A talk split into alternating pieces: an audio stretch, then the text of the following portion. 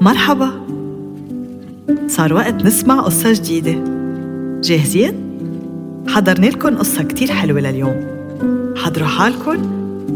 كنكنوا منيح وركزوا على التفاصيل.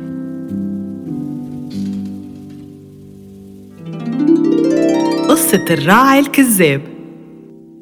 كان يا مكان بقديم الزمان ولد صغير كل يوم بيروح على السهل تيرعى غنماته. كان هالصبي يقضي نهاره عم يحرس غنماته وبحب يتطلع بالغيوم من بعيد ويتخيلهم بأشكال غريبة عجيبة. هلأ مزبوط كان يحب شغله كتير بس كمان كان يحب يشاغب ويعمل ضروبة بالعالم. بيوم من الأيام إجته فكرة إنه يكذب على أهل ضيعته ويصرخ بأعلى صوت إنه يجي يساعدوه لأنه هجم مواوي على قطيعه.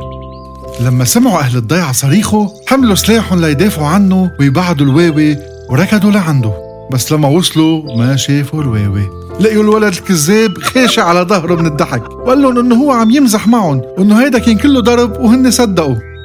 رجعت الناس على بيوتها زعلانة ومعصبة من المزح الثقيل نبهوا له الصبي ما يعيدها.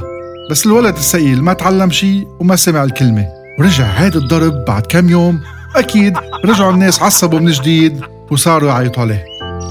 بعد يومين صار اللي ما كان حدا ضرب له حساب. بيهجم واوي حقيقي. صار له كذا نهار جوعان على القطيع. وبياكلهم واحد ورا التاني مثل الوحش. فبلش يعيط الصبي الصغير ويصرخ بده حدا يجي يساعده.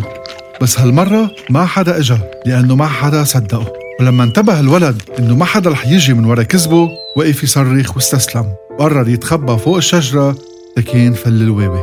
من وقتها فهم الولد ليش ما صدقوا أهل الضيعة. لأنه اللي بيكذب مرة يمكن يكذب ألف مرة. وهيدي حكايتي حكيتها وبعبكن خبيتها. انطرونا بقصة جديدة.